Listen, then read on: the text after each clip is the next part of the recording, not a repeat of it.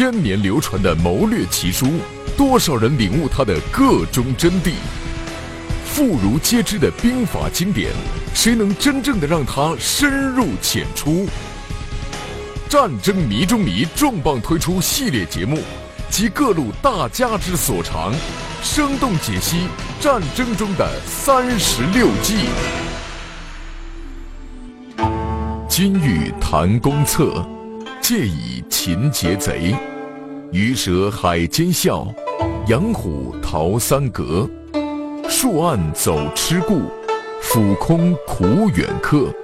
乌梁有美诗，鸡卫连伐国。这是三十六计的记名诗，记下了这首诗，就能记住三十六计。《三十六计》这本书最大的特点呢，就在于它每一计的记名都通俗易懂、易读易记。但是呢，我们要真正读懂《三十六计》的话，不能仅仅记住它这些记名，而要结合一些古往今来经典的战例去研究它。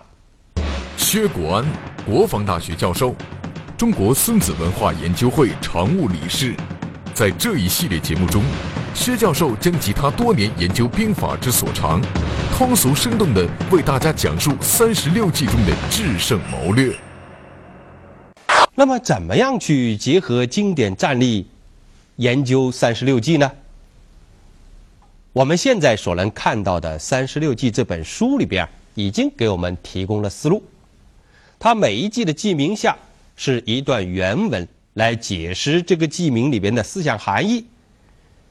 那么原文之后呢，又有一段文字，来一连串的列举了几个古代的典型战例，跟这一计思想相吻合。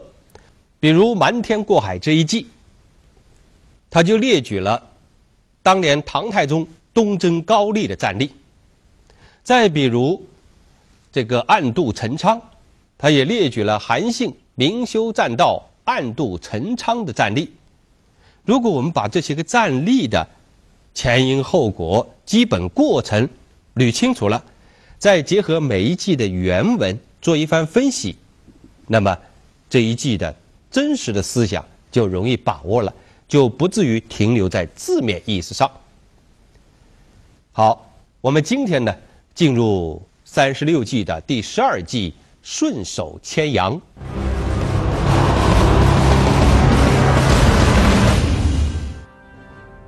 顺手牵羊是三十六计中的第十二计。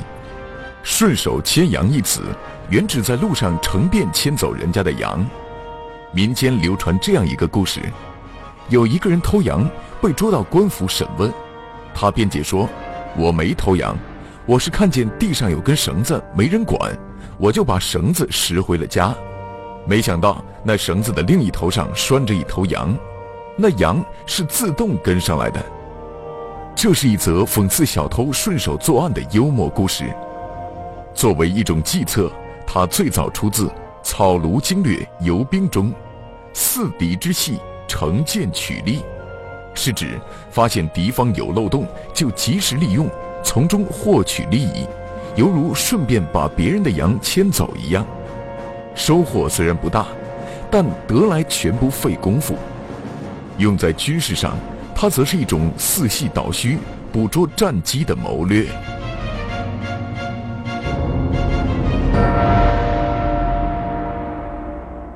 微细在所必成，微利在所必得。少阴少阳。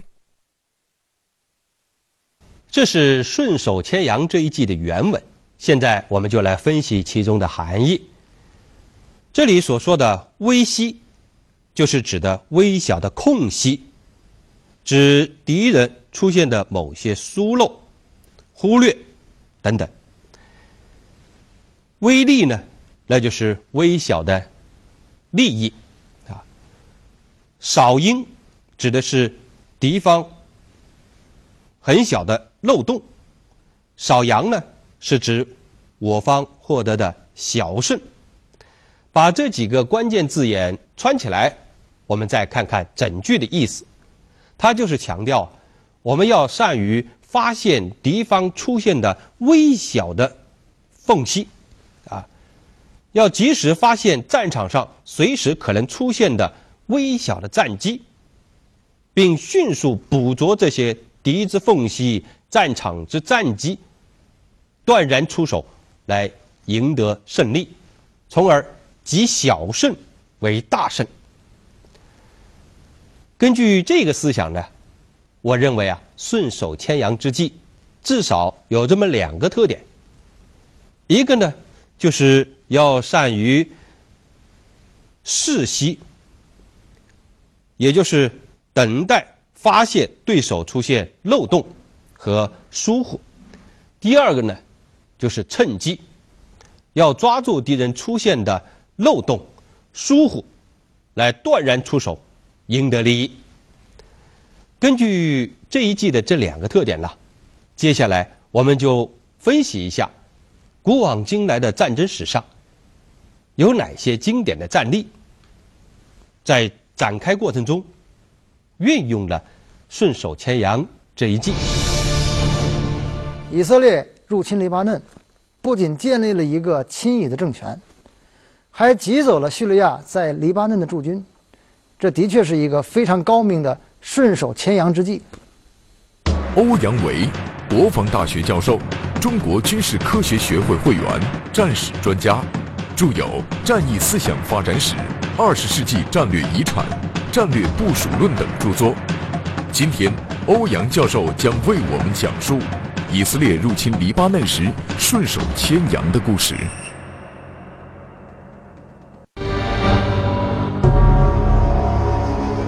一九八二年六月六日，以色列借口其驻英国大使被巴勒斯坦游击队刺杀，而出动陆海空军十万多人，对黎巴嫩境内的巴勒斯坦解放组织游击队和叙利亚驻军发动了大规模的进攻。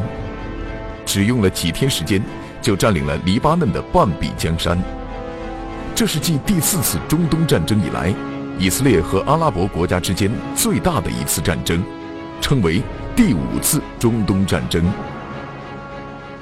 以色列入侵黎巴嫩的主要战略目标呢是消灭巴解组织的游击队。那么为什么要消灭他们呢？就是因为啊，巴解成立之后啊，一直在黎巴嫩介入黎巴嫩政治，他们培养的这个伊斯兰势力，跟以色列作对。他们在第四次中东战争当中呢，帮助埃及和叙利亚军队啊打仗。他们开展游击战，是吧？袭击以军的据点，还在黎巴嫩南部向以色列啊打炮，来袭袭击以色列的军事目标和民用目标。所以说，巴解啊已经成为以色列的心腹之患了。巴勒斯坦解放组织对以色列的敌对态度，一直让以色列政府非常的头疼。但是，由于巴解组织在黎巴嫩的实力，以色列一时对其也无计可施。一九八二年，阿拉伯国家之间纷争不断，造成四分五裂之势。以色列抓住这个机会，于六月六日向黎巴嫩发起了进攻，并很快将巴解总部及武装共七八千人包围在了贝鲁特西区和南区，还占领了纳巴提亚、拉西亚等地区，获得了战争的主动。可以说呀，以色列要达到解决巴解游击队的这个目的，就必须切断巴解游击队和他的支持者叙利亚军队之间的联系。那么这样就要在适当的时候对叙军下手。那么以色列这时候选择了一个目标，就是说在适当的情况下，要打击叙利亚在贝卡谷地的导弹阵地，以这个导弹阵地为主要目标。贝卡谷地位于黎巴嫩东部，靠近叙利亚边境地区，是一块由南向北的狭长地带。谷地两侧高山连绵，地势险要，驻黎叙军的地面部队主力部署在这里。为保护这支部队免受以色列空袭，叙利亚从1981年5月开始，在贝卡谷地部署了以萨姆六导弹为主要装备的防空部队。八二年六月九号下午两点的时候，以色列出动飞机空袭叙军的贝卡谷地。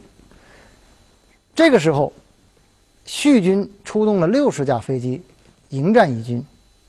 由于以军对叙军呢施以电子干扰，使叙利亚空军呢失去了和地面指挥员的联系，同时呢也发现不了以军的目标，这样一下就被打掉了二十九架。十号的时候，以色列又出动了很多飞机来空袭叙军的指挥所和导弹阵地。这时候，叙军又出动五十二架飞机迎击，那么这时候又被以色列空军击落了二十五架。那么这样的话呢，以色列就把叙利亚经营了十年，花了二十多亿美元，辛辛苦苦所建立起来的反恐体系全部摧毁了。而以色列呢，损失非常小。仅仅八天时间，以军向前推进了九十余公里。占领黎巴嫩领土约三千平方公里，摧毁了巴解游击队在黎南部的全部基地，消灭了巴解大量有生力量，同时也以顺手牵羊的方式给叙军以沉重的打击。六月十一日，叙利亚与以色列达成停火协议，并撤走其在贝鲁特的部队。第五次中东战争以以色列的大捷而告终。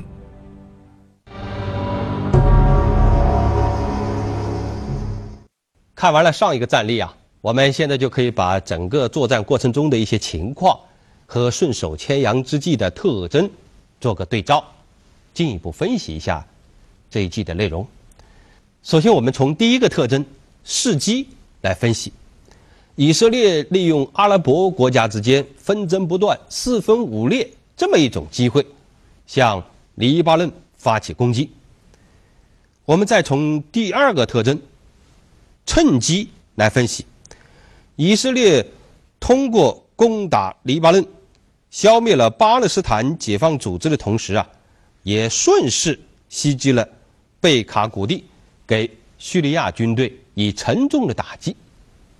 那么，除了我们刚才讲过的以色列入侵黎巴嫩这一场战争，具有典型的顺手牵羊的特点之外，还有哪些个经典战例也运用了这一计呢？我们接着往下看。一九四三年十月，我八路军太岳军区在韩瑞村歼灭日军战地观战团，就是一次成功的顺手牵羊的战例。张明金，军事科学院研究员，军事科学院军事历史杂志总编，军事专家，是中国军事史略、中国人民解放军军史。大辞海军事卷等重要课题的主要撰稿人和负责人。今天，张教授将讲述我八路军顺手牵羊歼灭日军观战团的精彩故事。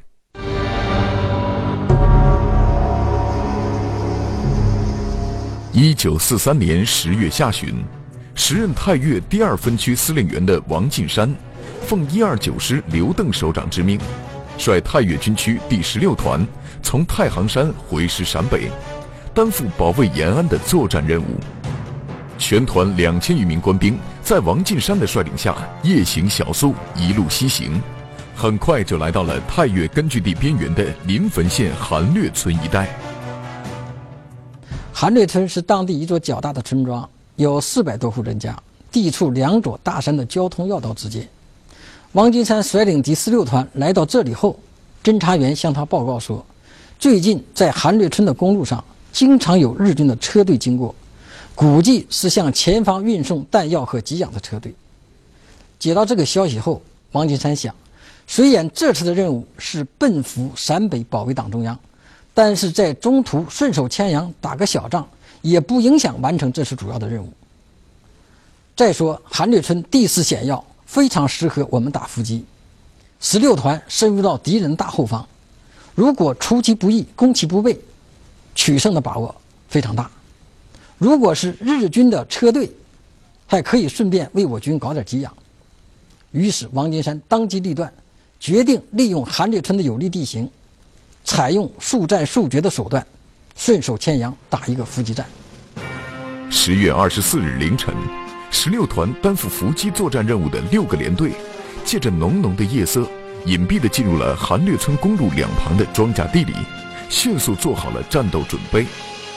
上午八时，由临汾方向传来了汽车发动机的声音，紧接着，便有三辆小汽车和十三辆卡车的日军车队，满载着日军官兵进入了我伏击圈。王进山司令员一声令下，担任结尾任务的第六连首先打响了第一枪。随着第一声枪响，前面日军的车队在接二连三的爆炸声中被炸翻在公路两旁，遭到突然袭击的日军慌忙下车应战。这时，我埋伏在公路两侧的轻重火力一起开火，许多日军还没有弄清子弹来自何方，就稀里糊涂送了命。王金山见遭到突然袭击的日军惊慌失措、乱成一团，没有组织起有效的反抗时，便命令身边的四号员吹响了冲锋号。冲锋号声一响，我军指挥员端起刺刀冲向敌阵，与日军展开了激烈的肉搏。经过了大约两个小时的作战，将一百八十余名日军全部就地歼灭。战后，我军从打扫战场时缴获的文件中得知。被歼的这支日军是侵华日军华北方面军司令冈村宁次组织的所谓皇军军官战地观战团。这个皇军军官战地观战团是个什么组织机构呢？原来冈村宁次啊，为了推行他在太岳区进行的所谓新战法扫荡，将其下属的一百八十余名官兵组成了这么个观战团，准备到太岳区。现地进行实地观战考察，没想到这个观战团还没有走到太岳战区时，就在韩略村遇到了我第十六团，被我十六团顺手牵羊就地捐钱。韩略村一战，王进山率十六团在韩略村顺手牵羊，一举歼灭了包括一名少将旅团长、一名连队长在内的一百二十余名日军军官和六十多名士兵。使得本来准备去观摩赫赫战果的皇军军官战地观战团，还没有走到战地，就全军覆灭了。这不仅大大灭了敌人的威风，也为赴陕北保卫党中央献上了一份厚礼。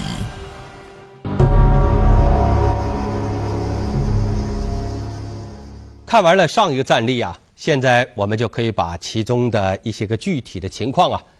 再来跟这个顺手牵羊之计的典型特点做一些对比分析。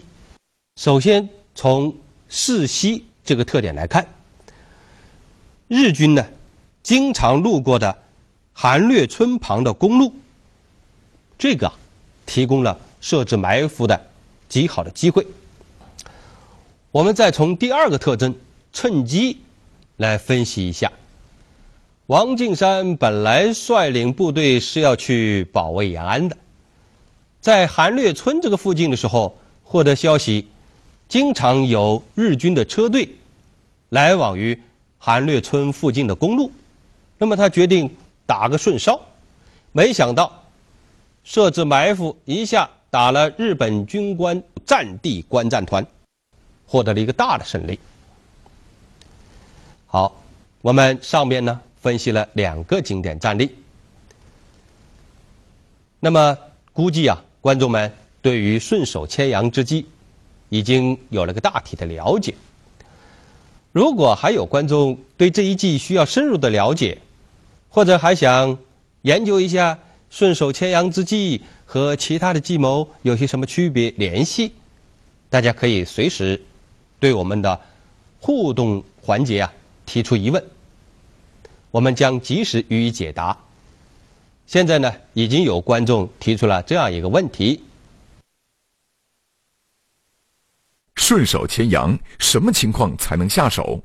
有没有可能偷鸡不着蚀把米，或赔了夫人又折兵呢？这个问题啊，问的很好。确实啊，并不是见羊就顺呐。大家知道“佯动”的“佯”。就是一个单人旁带一个“阳”字，那这个“阳”说的是啥？就是假行动。在战场上，敌对双方是经常搞一些假目标，用一些小力去做诱饵，引诱对方吞噬，在不利的时间、不利的地点做出错误的行动。所以在战场上，你不能见利就上，啊，见羊就抓。那么，怎样避免失手呢？怎样成功的实施顺手牵羊呢？我想恐怕是有两点。一点呢，就是确实要把羊识别准喽，搞清楚这是真正的提供的一个机会呢，还是敌人的诱饵。第二个呢，这只羊呢，它确实是顺便的，啊，用不着费多大的力气就去获取。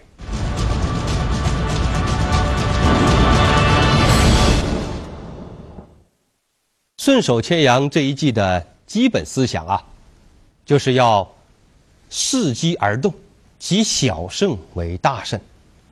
他告诉我们呢，战机。在战场上是极为重要的，稍纵即逝。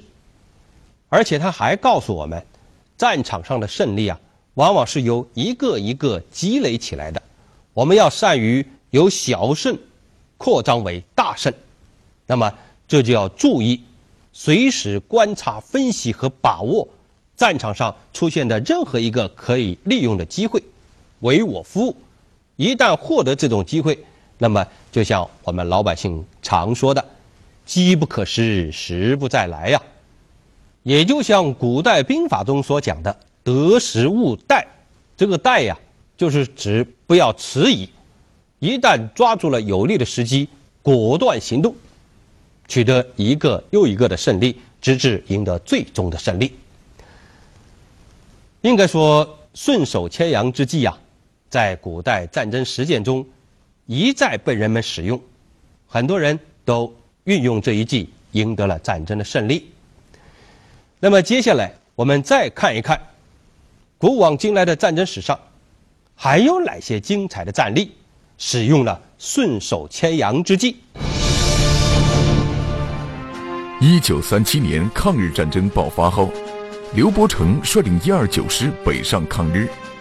陈锡联时任该师第七六九团的团长。当时，刘伯承制定了三条作战原则：一、师部只是一般的确定作战任务，具体打法由各指挥官充分发挥主观能动性，相机行事，根据敌情自行灵活作战；二、在行军途中可打则打；三、为了不误战机和保守秘密。各团有自行决定权，可以打完仗后再向师部报告。这三条灵活的原则，大大利于部队运用顺手牵羊之计谋去寻找战机。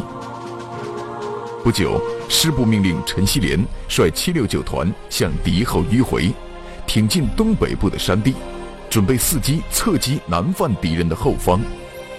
陈锡联率军到达指定地区后，发现代县。阳明堡、郭县等地均驻有日军，并以阳明堡机场为其前沿机场，集中了大批飞机，轮番出动，配合步兵对心口的国民党作战。当时，由于国民党军队的不抵抗和作战无力，日军便放松了警觉，后方戒备相当松懈。虽然阳明堡上驻有湘粤师团的一个连队，但飞机场内只有大约二百人的守卫部队。陈锡联了解到这个情况后，决心抓住这个有利的战机，于十月十九日夜，率七六九团采取秘密而迅速的行动，出其不意地袭击了阳明堡机场，将该机场上的二十四架敌机全部焚毁，并歼灭了日军警卫部队百余人。这就是抓住微细，运用顺手牵羊这一计谋所取得的胜利。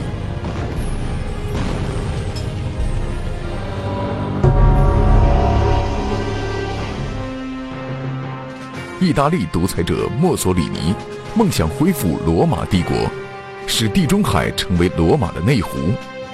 第二次世界大战爆发以后，他以为有机可乘，但他又清楚地知道，自己无法单独与在地中海占有优势的英国采取对抗行动，只好把目光转向地中海沿海的弱小国家，企图凭意大利的军事实力顺手牵羊，一举把他们征服。他选中了亚得里亚海对岸的希腊。希腊国小兵弱，没有什么战斗力，而且意大利外交大臣齐亚诺向墨索里尼提供了希腊人的情况，说他已经用重金收买了希腊许多著名的活动家，包括一些政府要员，来为意大利服务。一九四零年十月二十八日，意大利驻希腊大使奉墨索里尼之命，向希腊首相递交了一份照会。要求希腊给意大利守备部队提供常驻的侵略据点，以保持希腊的中立。希腊首相断然拒绝了意大利的强硬召会，并立即进行全国总动员，坚决反击意大利军队的入侵。墨索里尼偏信外交大臣齐亚诺的保证和前线指挥官对军事形势的乐观判断，立即命令没有准备好的意大利军队进攻希腊。当时，意大利在前线共有八个师，内有一个山地师和一个装备三吨坦克的坦克师。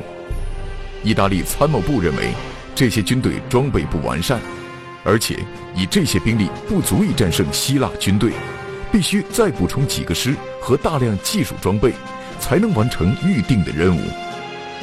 墨索里尼对将军们的判断置之不理，仍计划以一个师做预备队。两个师实施佯攻，以便牵制希腊兵力；以剩下的五个师作为主力，直取雅典。意大利两个师的佯攻部队首先发动进攻，但遭到希腊军队坚决阻击。义军苦战几天，没有取得任何胜利，而且损失惨重。一个星期后，希腊动员起来的援军到达战场，义军不得不败退，回到出发的阵地。希腊军队乘胜从后面迂回反击义军，夺取了义军后方要塞。为了避免被围击，义军不得不放弃阵地，仓皇逃跑。这时，死要面子的墨索里尼不得不厚着脸皮向希特勒德国求援，依靠德国人的援助，才保住了意大利的残余军队。而德军派兵援助意大利，却顺手牵羊占领了希腊领土。牵走了意大利原想牵的羊。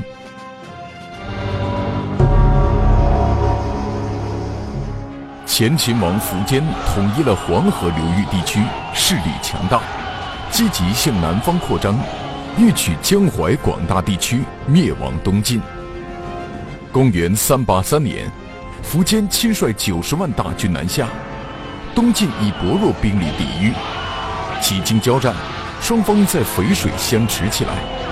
苻坚见东晋阵势严谨，立即命令坚守河岸，等待后续部队。谢石看到敌众我寡，只能速战速决，并一心决一死战。于是他派人给苻坚送去一封信，说道：“我要与你决一雌雄，如果你不敢决战，还是趁早投降为好；如果你有胆量与我决战，”你就暂退一箭之地，放我渡河与你比个输赢。苻坚看后大怒，并决定采用顺手牵羊之计，暂退一箭之地，等待东晋部队渡到河中间时，立即回兵出击，顺手将晋兵全歼水中。他哪里料到，此时秦军士气低落，撤军令下，顿时大乱。秦兵争先恐后，人马冲撞，乱成一团，怨声四起。这时指挥已经失灵，几次下令停止退却，但如潮水般撤退的人马已成溃败之势。而东晋兵马迅速渡河，乘敌人大乱，奋力追杀。前秦先锋芙蓉被东晋军在乱军中杀死，苻坚也中箭受伤，慌忙逃回洛阳。前秦大败，因苻坚未能牵走东晋这只羊，自己反被牵，故淝水之战成为古代战争史上顺手牵羊的典型战例。